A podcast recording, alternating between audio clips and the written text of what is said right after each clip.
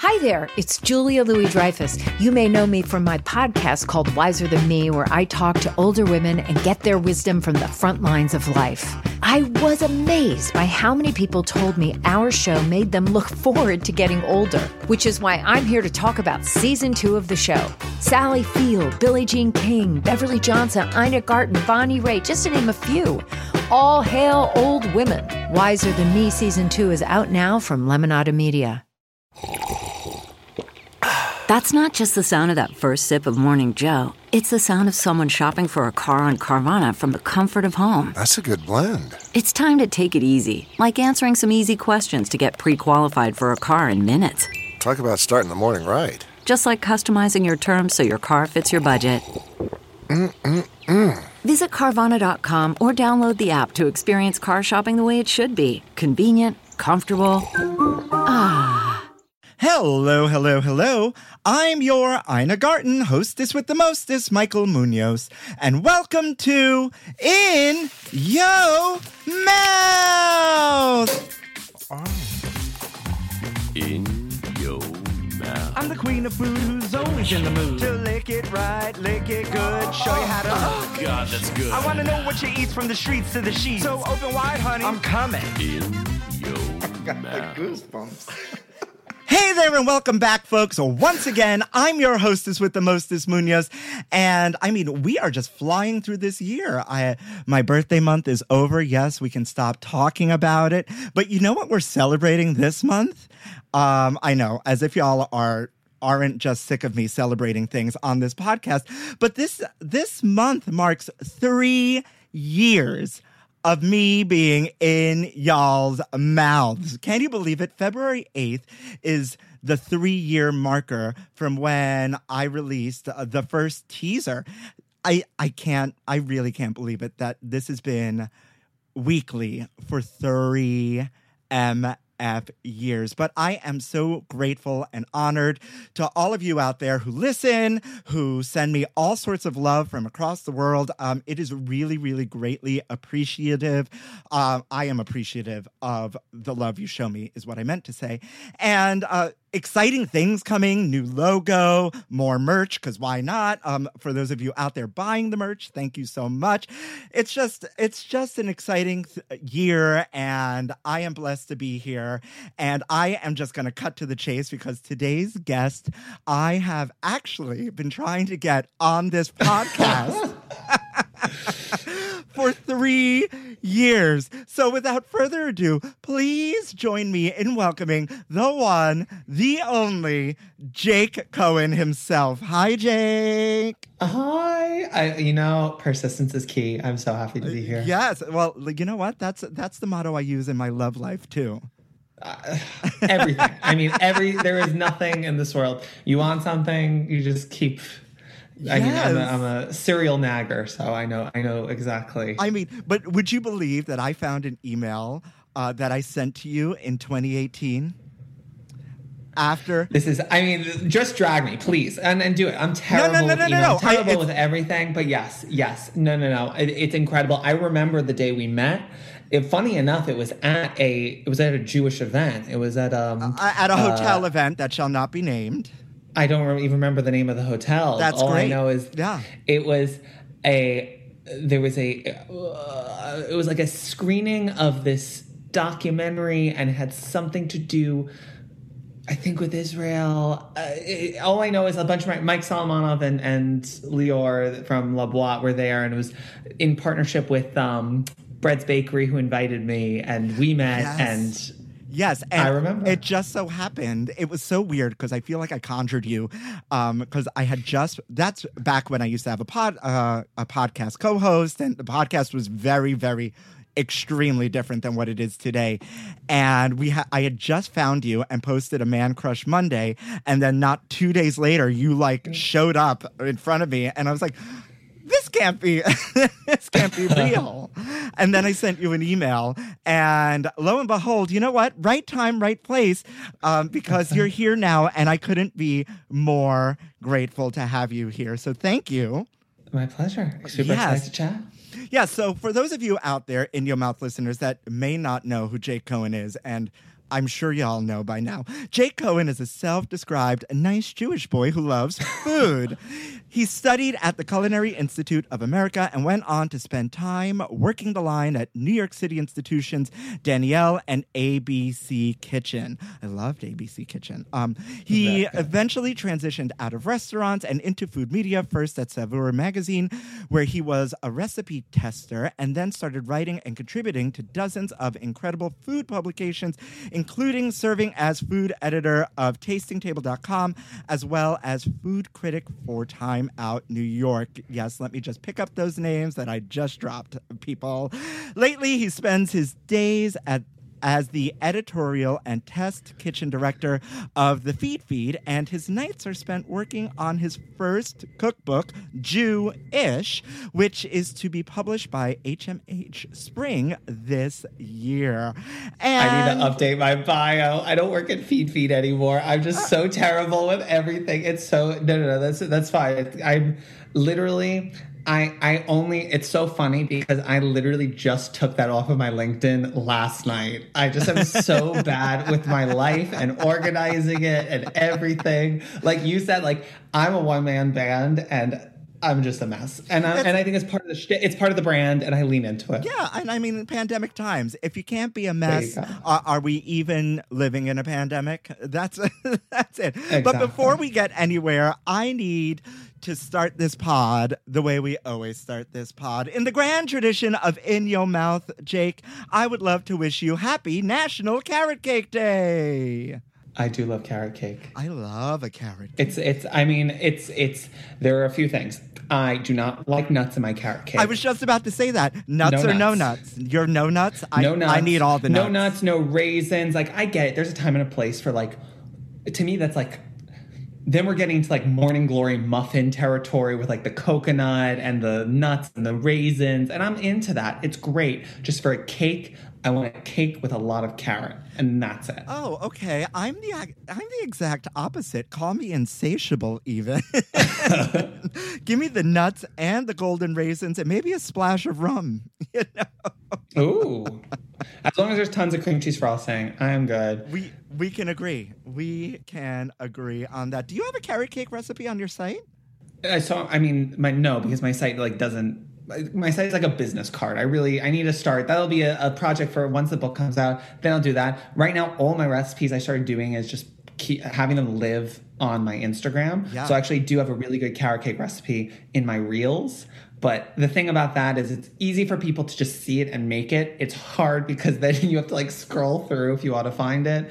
But to me, I think it's like it's worth the work. So just Yeah, Good just luck. do it. Listen, besides having a beautiful face, uh, Jake Cohen also has a beautiful, you know, curated Instagram of all the beautiful foods. Just while you're listening in your mouth, listeners, or mouthfuls, as I've been calling them lately, because who doesn't enjoy a mouthful? Um, Here we go. Just go to his Instagram at Jake Cohen. Take a look at the beautiful face and the beautiful food. While maybe you know what, find the carrot cake recipe while you listen. You know, it's uh, you know active listening is what I like to call it. people people have gone really wild for the carrot cake. There are I have a devout cult of people who make my carrot cake recipe because it is very very good. It's is it like your Grossy Pelosi vodka sauce? Do you know Dan Pelosi? No, my of course, Yeah, of right. Who doesn't? I mean, love, love, love, Love, love, love, yes. Grossy. Grossy, Grossy's an icon. Yep. Um, but so like Dan's known for that vodka sauce, sauce, Sauce. which I mean, I, I are you you're from New York? Yep, born and raised, baby. born so also so it's like we have the the the things that we say like we it's, my husband always makes fun of me because they're like certain words that um i just can't i just my mouth just can't physically make those sounds uh, and anything with the os is like a perfect example i was just filming a whole, i was in, in studio last week filming a bunch of food videos and i had to kept keep saying pause and it just the more I said it, I feel like the stronger the accent got, and just there was no looking back. So like sauce with the W is really sauce with the W. My version of that would probably be. I feel like I, I have things which I, I never like to be. I get bored of something when I become known for something too much. I just move on. Yeah. because I feel like a few years ago it was like I was doing like these pasta twirls that everyone loved, and then I was then Yeah, you. Li- I remember that you lived for a pasta twirl moment. Like you were having all the twirls. people were like they call it, some people call it like my butthole pasta because it was like very like meticulously swirled pasta. but and then I got bored of that, so I moved on. And then it was like it was avocado roses or just like pretty avocado toast, which I still will do. It's like to me, it's like my more more anus. You're like the Georgia O'Keeffe of hundred percent, a hundred percent. Um, but and, and then it was like with that. I mean, to me, that was always like my bridesmaids moment. You remember that scene where like Kristen Wiig like makes that gorgeous cupcake all alone in her kitchen and then just takes a bite out of it. And to me, like that was that's the equivalent for that to me, where it's like I'm in my kitchen, I make this like gorgeous avocado toast, and then she's like, all right, just shove it in my mouth, and and that's that's it. Moving on. So then from there, it became Yeah. like I would say right now the big things are my challah, um, Yeah, that love your challah. tahdig, the crispy Persian rice I make for my husband, um, Always, yep, and delicious. and smashed potatoes. I just love smashed potatoes. Yeah, I mean the internet. The internet gra- uh, grasps on to odd things, don't you? Th- don't you think? It's always carbs. It's something. It's co- it's some kind of comfort food, some kind of starch, or something visually appealing. It, it's you never know what it is, but as soon as it starts to take off, you just like see it and hold on to it. Yeah, so let's just start at the very beginning. And I know y'all out there were waiting for like this day in gay history, but believe it or not, the more I searched, the less I found for February 3rd. So, you know, like we're just celebrating National Carrot Cake Day and we'll just pick up the history next week. You know, history needed a break this week, I guess, Jake. I don't know. But let's start at the very beginning and, you know, talk to me about this love of food and where it began. I mean, it, it's a love of eating. I think that's really where it always begins. Um, from there, I would say it really started in high school. I was not very popular. I was a heavy kid and I didn't have a lot of friends. And I started um, making friends through like hosting these dinner parties. And it became this really just like positive reinforcement of extending hospitality, cooking for others, and in return, finding friendships growing and confidence growing, and all of these things all around the concept of food. And Wait a minute. You were throwing dinner parties in high okay, school no, for like your this friends? wasn't like I wasn't like cooking like fancy shit. Like this was very, I was very basic. Very, it was very like. beginning in the kitchen but again high school is so most kids know either nothing or they really just like cook garbage um and I'm picturing I'm picturing you with a uh w- you know with your cast m- massive cast iron skillet, skillet with your butter bath Oh, and your God. steaks Yeah. and and your lo- and like you know your mom and dad like plating like you know sauces on the on the path, yeah. You're just coming and just like swiping it onto the floor. This is garbage. you No. know this is garbage. it was very much like printouts of Ina Garten recipes or Giada things. I mean, I, I had like mm-hmm, mm-hmm. These two Ina recipes and this one Giada. Giada had this like chocolate honey ganache tart that I always would would make, and everyone loved it. And I always, it's like looking back, all of these things I made were like just so basic, and it, it's just so funny how Food Network was able to just grasp the zeitgeist around food for so long. Um, just kind of It was, and and uh, funny, uh, funnily enough, or funny enough, um, the the time, the rise of like Giada and Ina was a rise of like, and I talk about it a lot on this podcast, where um, the food, the food media, that kind of food show was very quiet and very beautiful and beautifully shot, and it was these stunning things, and I. And I remember sitting on my mother's couch watching these things and just longing for the the days of yore, you know, Graham Kerr, the Julia Child, even the Emeril, like because it was there was more of a show to it. It was a lot more fun. And then not seeing a face like mine, right? Not only a, a Latino face, but yet um, a queer face, like an LGBTQ.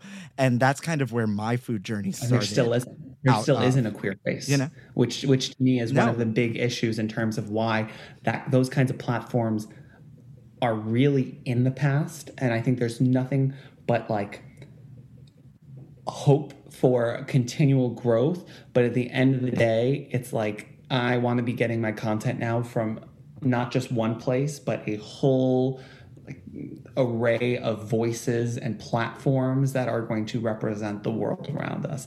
And to me, one of the main issues that we find, and in, again, this is in food media as a whole, anywhere where there is there's like money behind it, and it's not someone in their home kitchen, there becomes this like translation of, of whitewashing or just making it approachable for the idea of who the audience is versus like telling stories and having it be truly truly truly authentic not to like a cuisine because i also think that that's a very harmful thing in this world of, of assuming that one person can represent an entire culture when so many of these dishes especially ones that come from like diaspora cultures like my own it's so specific to family. So the way that your mother makes something, a specific dish, can be completely different than someone else's mother.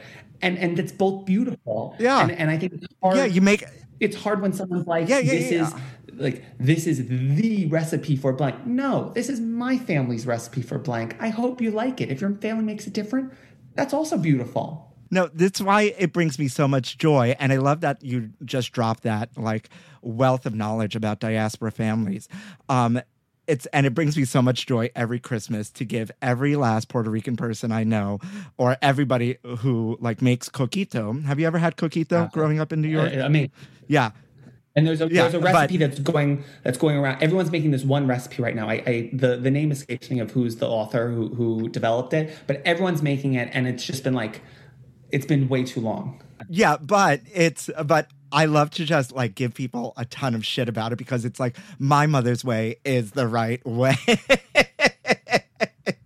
you know? And it's why I'm also so grateful that this my platform this uh, podcast in your mouth has turned into what it has turned into and become what it is um because it's not about me it's a platform for people like us to not only you know talk about what we're doing and um what we're excelling at but share our stories in a different way through this food lens you know and it's been it's been really amazing and I, that's why i'm really floored that's three years later i was like wow i can't believe like we're still trucking along here you know But it, it, it and it's a testament to perseverance in the sense of like sticking to your guns. And again, like I'm I'm I'm, I'm nothing. I, I'm not a nothing, but like I'm not I'm not like a I'm not a pioneer or anyone who's at the forefront of a lot of these conversations. I'm just someone who likes to listen and also apply it to however it affects my own life or the way I tell food stories.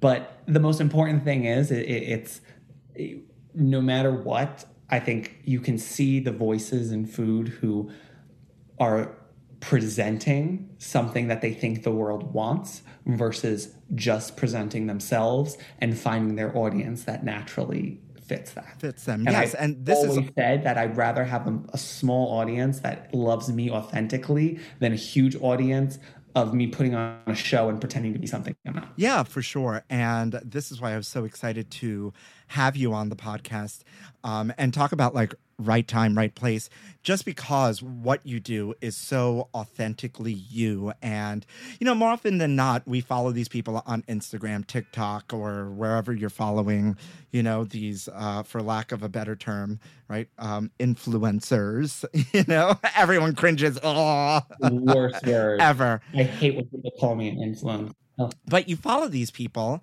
and you think you get to know them but then do you really know them? And this is the place where like and this is my favorite thing about what I do and what I'm doing is really kind of getting deep into like kind of like the fun things about you and what else are you doing back there and how did this come about and and so on and so forth you know? Like that's that's where the meat is and that's what gives you this depth you Yeah. know right? Because challah bread is the challah bread is gorgeous and I'm sure is delicious. But like, you know what? It, it'll make me want to do that more, just because maybe maybe that challah bread comes from your grandma or something, and and there's a special memory attached to it, or or something like that, you know. And we've heard so many amazing stories. Just, just throughout that way, and one thing that I love that you do is that you um, teach your man how to cook. yes. Oh my god! How did Um, how did that come about? it was out of necessity. We were looking for things that we could do as a couple, and and at the end of the day, we don't have a ton of hobbies. We don't have a ton of.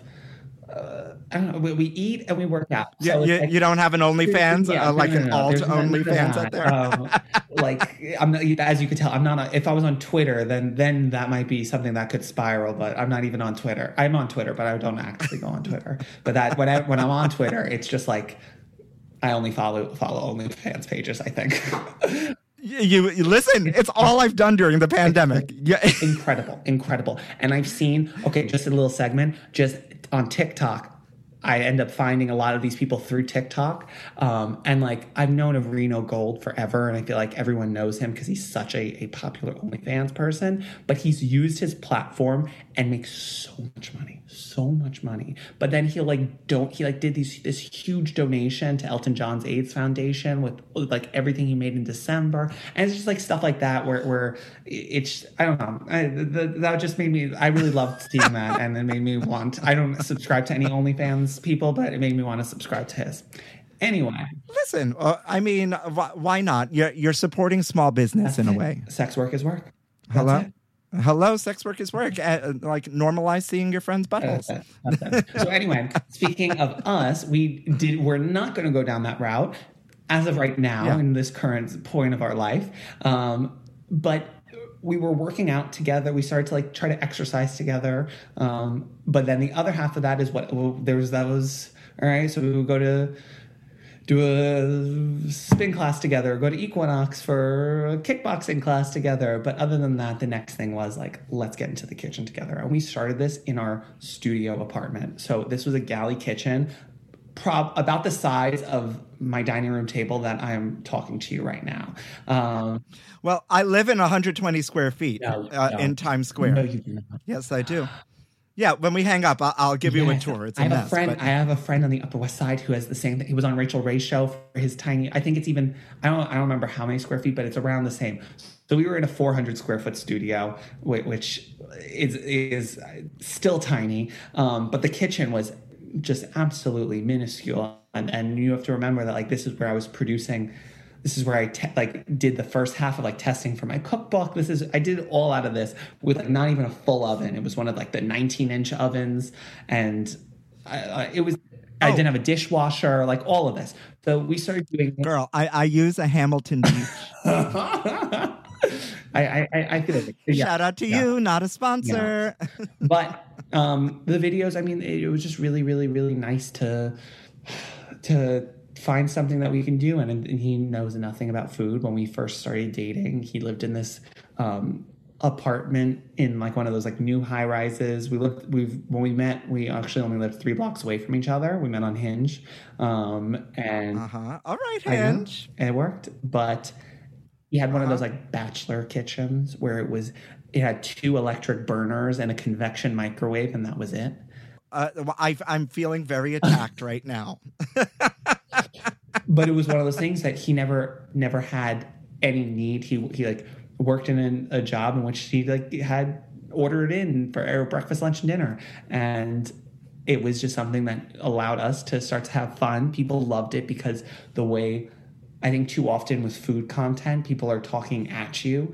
And in what we did, it was a conversation. It was talking about the really like, he was asking questions that beginners ask that most people in my field overlook because we just assume that everyone knows it.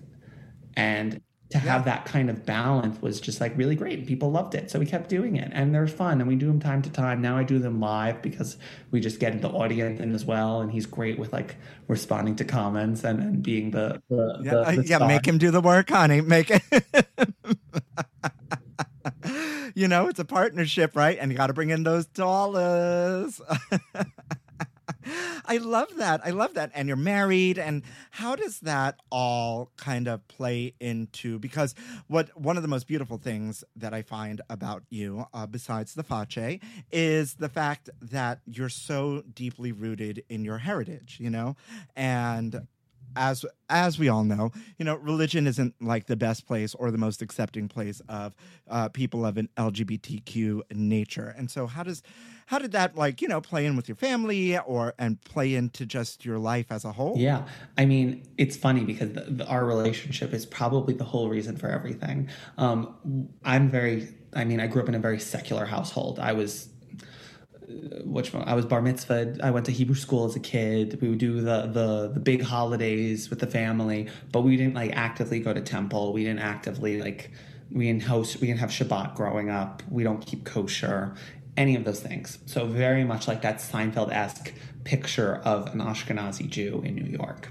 Mm-hmm. As an mm-hmm. adult, mm-hmm. when we met, it became this conversation because he had no no perspective of anything I grew up with.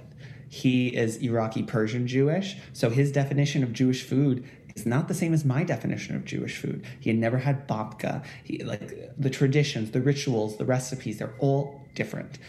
At the end of the day, we're still part of the same tribe. We're still part of the, the same customs. We just celebrate them differently. So it became this journey of exploring like what did us being a young Jewish couple mean, mean to us. And the second part of that was we wanted gay friends. We didn't have any gay friends. There are, you see all these people with their gaggles of gays that they go to the clubs with or they go to Fire Island. Or, and, and, or, or they, or they get on a boat in Puerto Vallarta that sinks during a pandemic. God bless gays over COVID. That's it. That's yep. it.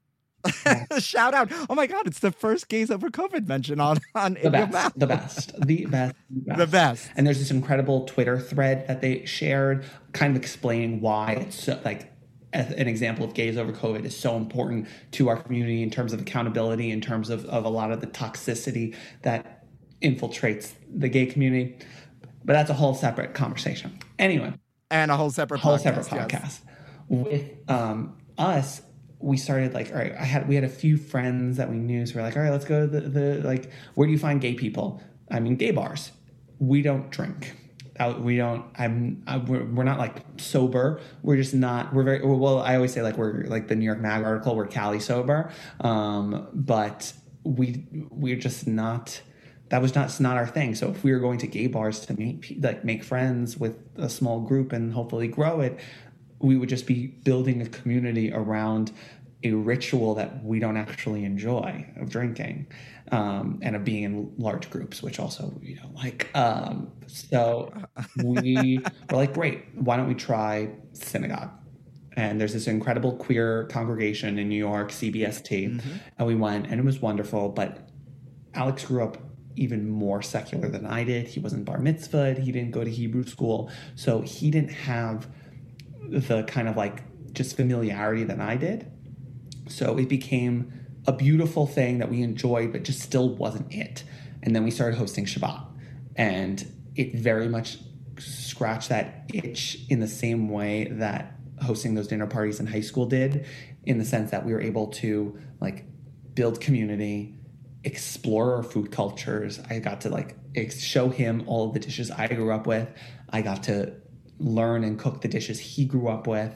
And at the same time, we got to have fun and have this conversation with all of these people. Some of them friends we've known forever. Some of them people I just like met on Instagram. A perfect example, and it's like I talk about him. I mean, he's one of my best friends. His name's Evan Ross Katz. He's a, a writer and uh, has his own incredible mm-hmm. podcast. Mm-hmm. And we were we were like we followed each other on Instagram, and this wasn't like 20, I don't even remember. It was three years ago. I think I hosted my first Shabbat, and I just like you should come over to, for to Shabbat, and he came to the first one, and he's come to pretty much every one ever since. And he's one of my best friends, and it was all based on that ex like that extension of an invitation where there was no there was no nothing. There was no expectation. It was just come over. Let's meet come eat food. And I, I feel like I have done that to so many people, and I've had people over for Shabbat that I really could have never imagined actually coming to my dinner table because of the fact that there's just something so raw about extending hospitality and welcoming someone into your home for a meal. Yeah, I I absolutely love that. And back in the day, like um, when you know Twitter was beginning and blogs were really like you know starting to pick up traction. There was a whole gay like they were called tweet ups, and there was like a whole like um, quote unquote the early on gay influencers that I was like part of the circle that we would do these tweet ups and then go to meet each other at the bars and you know and uh, I still have some friends from that and I love that and ps.com I have not received a Shabbat invite and I need one Yes. I mean, because I live I live for a Shabbat dinner um, although I am Boricua you know New York New Yorican all through and through I I live for a Shabbat. I have been to plenty. I love that. Um, mean, and that was the thing. It became this this space, and while it originated as a queer Shabbat, and it often was queer Shabbat, it then just became like Shabbat in the sense of there are Fridays when it's like, great, let's pick a category of people that we want to bring in, and sometimes it was like colleagues, people from the food world that I want to bring in. Sometimes it was some of my my husband's colleagues, like let's bring them and host them, and, and it, it it then became this really fun game of mixing and matching people of who's going to get along with who how are we going to drive the conversation we have a few close friends that are of the um I, I don't like to like name drop. So they're like they're just of the, the the affluent gay community of new york. And one of the number one things that they've done in terms of inspiring and mentoring us that we've taken from their friendship has been the way that they so carefully curate every dinner every event every weekend to to really build that kind of community. And i think that it's such Yeah. a art and a skill Yeah, um, very similarly, I used to throw something called Big Gay Thanksgiving, where I would do the same thing. There, there would be like, um, you would get an invite, and there were oh, oh so many seats, and there would there would always be one stranger to the group, like maybe somebody I had met out at, Yeah. at a bar, or somebody I had come across, and we had just met, and I'd be like, "Hey, do you want to come?" to this and then there'd be seating like so that the extroverts wouldn't all sit next to each other you know? And it would all be like carefully planned out. And then the humdinger as i would call him would be placed you know right in the middle of it it. all like to get absorbed. And yeah it was great. It became too much and it because everybody wanted in That's and it. it was just too much to produce out of 120 square feet. Valid So, I mean, I love all of this. And I think um, we're going to pick this up again in a minute. But I think now I really want to take you to my favorite part and the audience's favorite part of the podcast a little something we like to call, Jake, food news update. News. Up. Food news. honey, you ain't ready, girl. Spill the tea. News. Update. Budweiser, Coke, and Pepsi won't be airing Super Bowl ads this year. Look at that. Did you hear about this? i mean i did not but i'm uh, you know i'm not like i'm not watching the super bowl i don't the boy who isn't the Weeknd like i don't need uh, there's no there's zero zero after the last super bowl where like we got an actual like performance i don't need the Weeknd Yeah. i don't need to see the ads i will say it's like I don't think it is ever such a great use of money in the sense that to spend so much on an advertisement of a sports show versus what they can be doing that in terms of putting that back into communities that yeah. spend a lot. I mean, well, this is part of the reason at least Budweiser is backing out, right? Because these 30 spot um these 30 second spots are an estimated 5.5 million according to Associated Press. But Anheuser-Busch, um, which usually runs a Budweiser and a Bud Light ad during the Super Bowl, um, has backed out and they're going to spend the money on coronavirus vaccine awareness vaccine coronavirus vaccination awareness Love it. efforts. Can you love read, it, Michael? love it, love it. Yeah, and so then once the bars open, they're going to um, send some of the money to relief in person. I think that's the most important well. thing right now because they are hit so hard. The restaurant world, especially the bar world, because you think about like restaurants have pivoted to takeout, but it's like bar world is about it being a social setting. The, the idea of people Yeah. people aren't doing takeout for their uh, there's some are in terms of like cocktail programs, but they're definitely hit a lot harder. Yeah, and so I'm here for that. But uh, Budweiser, 100%. Put the money, give the money back to the people who are, you know, buying the product, right? Because it'll only just come back to you, right? hundred percent. Right. Yes.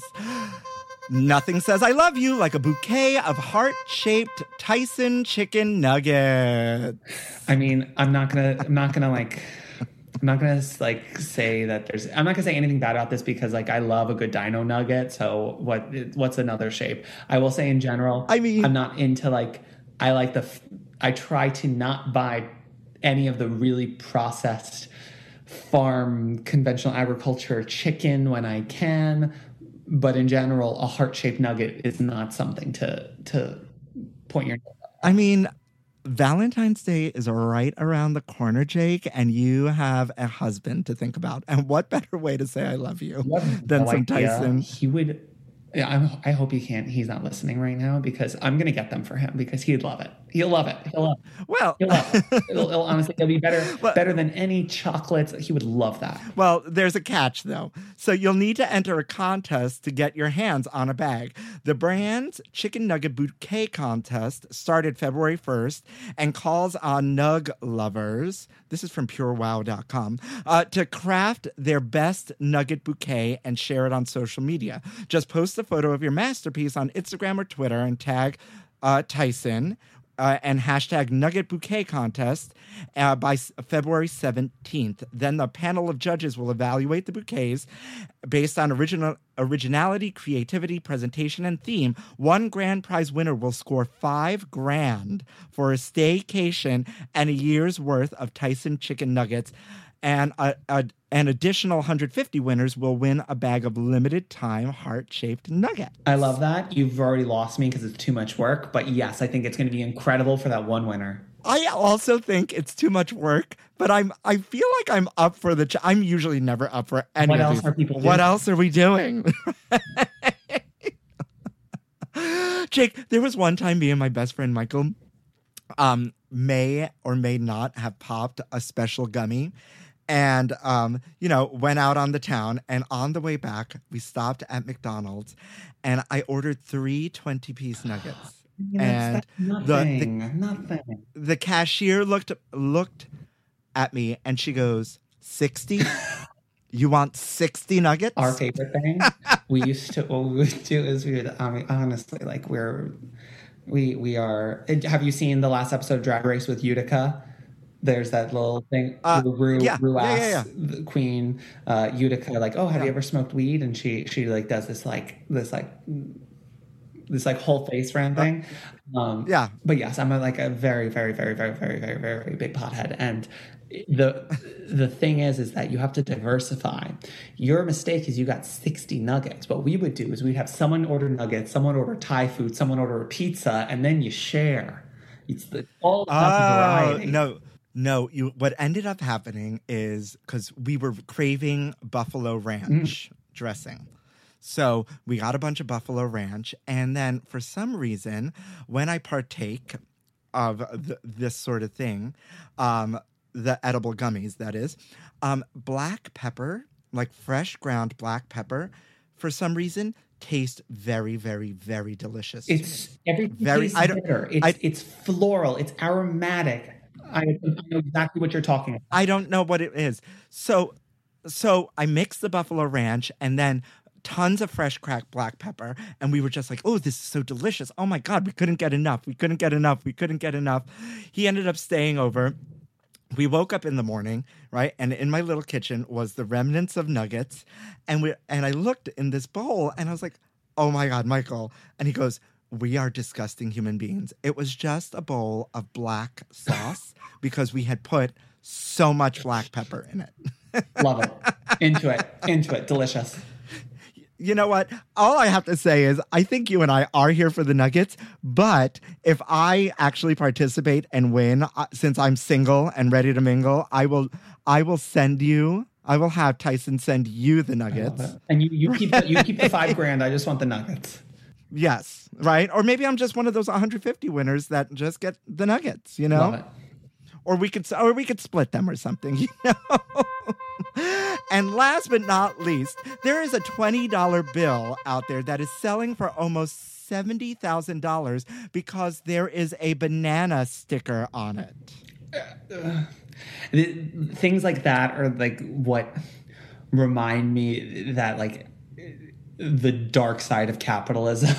it's just not there's there's no I have no comment on that other than like it's no different from I saw another thing that was selling for a thousand dollars and it was a potato chip that was shaped like a goldfish cracker. And it was it was selling for a oh. thousand dollars. And just any anything that has doesn't have value. And i get like the there's a, a big bigger conversation in terms of art and the value we put on it and price. But no But this is this wasn't even art. it's a is the sticker funny it's a sticker it's a chiquita banana sticker Well, uh, it's actually a Del Del- Monte. there you go. There we go. Sticker. um, but you know, some random student like had pulled this out of an ATM, and he saw this. Uh, the dollar bill actually, or the twenty dollar bill actually had the Del Monte sticker printed on it. Like it was. So I never knew that. Um, the in the printing process, it goes through three prints and somewhere along the line one of the workers put a del monte sticker on it and now part of the part of the seal and the serial number are printed over the sticker so it's actually part of the bill Well, that all right. It's a little a little more mint in the sense of, of it is unique. Still not worth seventy grand. no so it originally sold for around $10,000 and then it resold for just over 25 and now it's uh, upwards of 67 or $81,000 including the 20% buyer's premium just so you could have this $20 bill with this like, you know, Del Monte sticker, you know, printed in it. And this is it's just so weird. He um from Heritage Auctions, this guy says most of these errors in this class aren't worth as much, but this one just has captured everyone's fascination. It even made like the cover of Coin Week. Look at that. Uh, no, it's a no. for me. It's like very sharp. Like I'm out, and for that reason, I'm out. And for that reason, I think this is a great way to end food news update. How was that for you? Was that was, it. was that just Loved like- it. I loved everything about that. Uh, you may you may be one of my favorite food news co-anchors yet. You know, we may need to flesh that out. Have your people call um, my people. I want to get back to just kind of you and your man and and whatnot. And I'm really curious about what coming out was like for you. Easy. I, I it's really like one of those things where where I think it is so such an important conversation to be talking about that process on the full spectrum of experiences. For myself, I came out to an incredibly supportive family and had nothing but love outpouring from each and every one of them. My husband had a similar experience. For others, that's not the case. And I think the most important thing is that um, in media, we're seeing representation of both because for so long, I think Call Me by Your Name and Love Simon got a lot of like a lot of criticism and rightfully so in, in some aspects but for others like my my always response to that was like this was the first time that I saw my family represented and my personal experience kind of play out in terms of my internal coming to terms with sexuality versus I think it's equally important to see the like prayers for Bobby experiences as well. And and and I- just think I just think there there's like we talked about in terms of food it's like everyone is going to go through this world differently based on their own family journey. And it's just important for people to have that kind of exposure no matter what. Yeah, and this is what I talk about a lot on this podcast. Our stories matter, and I have gotten a full gamut of everyone's stories, uh, from you know growing up in foster care to being kicked out of the house to really amazing stories like you that just you know it was easy, but you never know who it's going to resonate Exactly. with and and how it's going to resonate in that way. So, um, what a blessing it is to have such a family. I was also very lucky that my mom is the best, and you know loves loves her gay bar. You know, you can't pull her out of the bar. and I mean, I've had my own. I have my own issues with Call Me by Your Name, not necessarily the movie itself, but the people in it. Um, you know, even though he's gotten a lot of traction lately, right? Um, you know, I mean, those those DMs were just like, oof. yeah, they were. I mean, uh, it's on the subject of food, right? Cannib- cannibalism. We haven't talked about it on the pod. It's on, it's on the subject. We've had a lot of firsts on this pod with you, Jake. Oh my god! Oh my god! Talk to me about this book. When's it? it's coming out in the spring? Yep, March. What what are we what are we to expect? What's what's your favorite thing about it? Tell me everything. I just think it's it's super personal. It's super campy. It's it's fun. It's very much an extension of myself. It has recipes from my family. It has recipes from my husband's family. And there's recipes that I've developed as part of our relationship, and then kind of mashed the two together.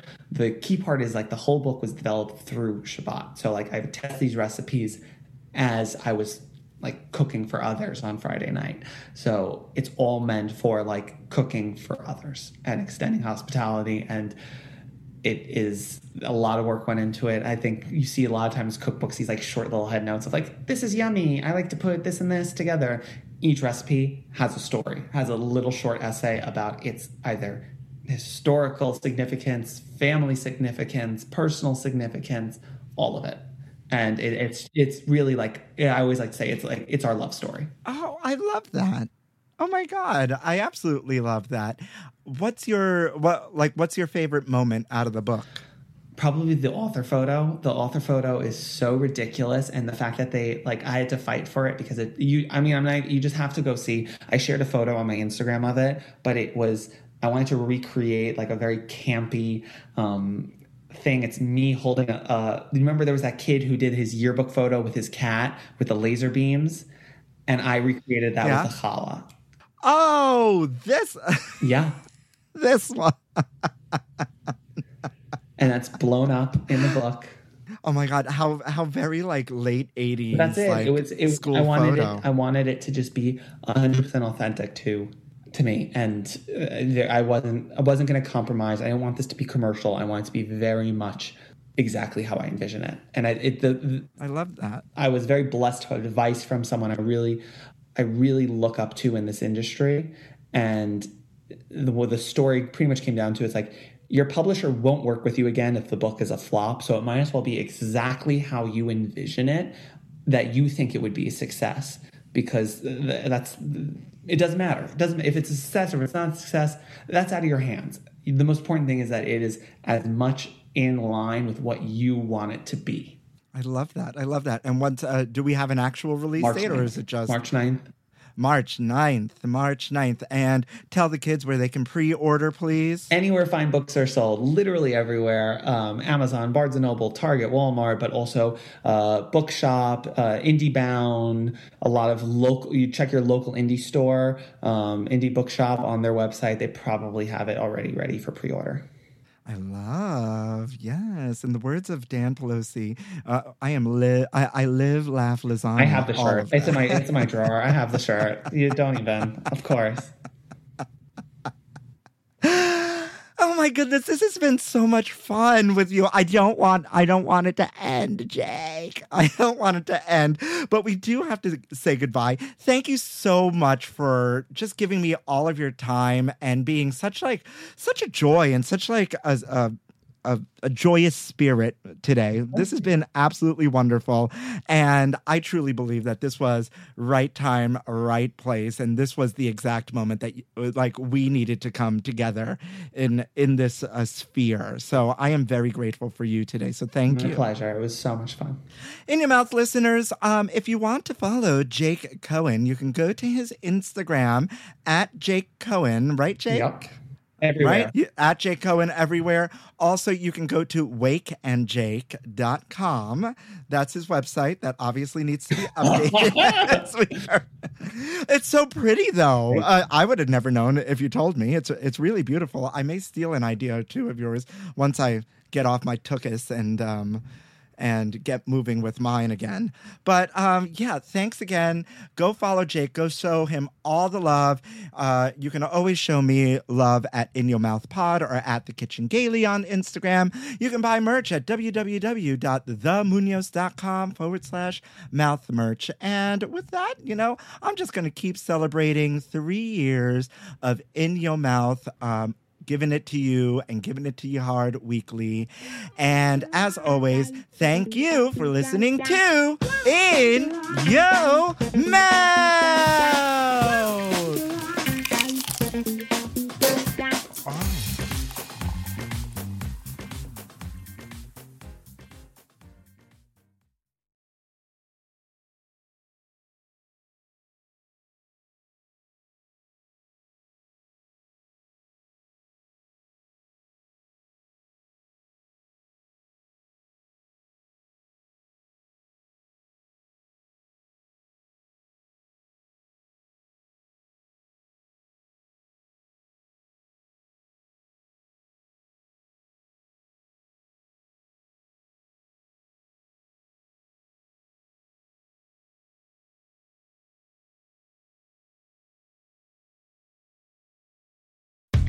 How powerful is Cox Internet? Powerful enough to let your band members in Vegas, Phoenix, and Rhode Island jam like you're all in the same garage. Get gig speeds powered by fiber from Cox. It's internet built for tomorrow, today. Cox, always building better. Download speeds up to 1 gigabit per second. Cox Internet is connected to the premises via coaxial connection. Speeds vary and are not guaranteed. Cox terms and other restrictions may apply.